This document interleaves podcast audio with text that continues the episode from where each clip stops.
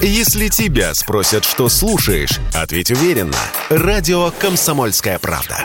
Ведь Радио КП – это самая топовая информация о потребительском рынке, инвестициях и экономических трендах.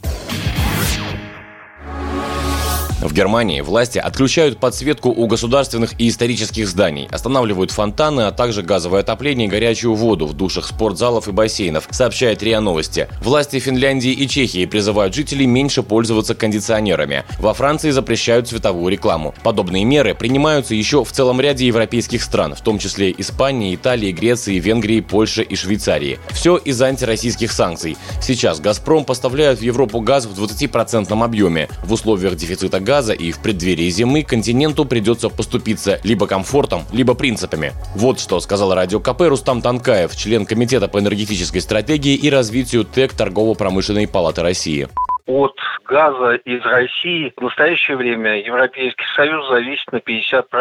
Найти источник газа в мире, который был бы способен заменить российский газ, можно, но это очень и очень непросто, потому что единственным таким источником является Иран. Можно, конечно, наплевать на санкции, а, но Соединенные Штаты блокируют этот процесс, как мы знаем все. Самое главное состоит в том, что поставки газа из Ирана в Европу очень и очень непростая вещь. На самом деле есть газопровод, который соединяет Иран и Европейский Союз. Этот газопровод э, имеет пропускную способность 15 миллиардов кубометров в год, не составляет никакой проблемы технической проблемы его расширить до необходимых пределов. Но примерно треть протяженности этого магистрального газопровода проходит по территории компактного проживания курдов, где идет гражданская война с Турцией. Получается, что чем оплачивать подорожавший газ, многим европейцам будет дешевле отправиться на зимовку в теплые края, сказали в Ассоциации туроператоров. Предполагается, что в Германии отопление будет стоить не 200 евро в месяц, а 600. Тур в Тунис дешевле. О том, какие еще имеются варианты, радио КП сказал Рустам Танкаев, член Комитета по энергетической стратегии и развитию ТЭК Торгово-промышленной палаты России.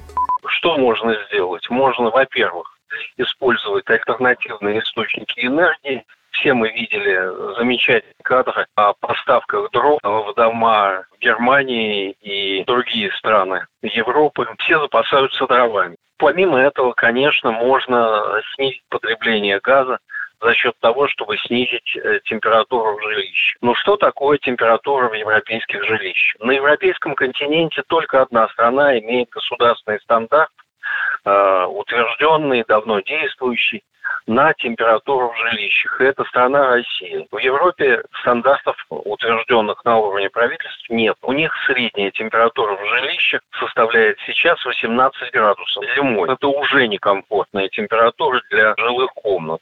Если они опустят температуру на 2 градуса до 16 градусов, то им придется дома ходить в верхней одежде. На это люди не пойдут, вернее, пойти-то они пойдут, когда им деваться будет некуда.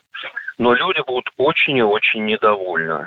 Добавлю, крупнейший в Германии крематорий ради экономии газа перешел на круглосуточный режим работы, пишет немецкая газета Bild. В нем больше не отключают печи для кремации, чтобы не тратить топливо для повторного нагрева. Василий Кондрашов, Радио КП.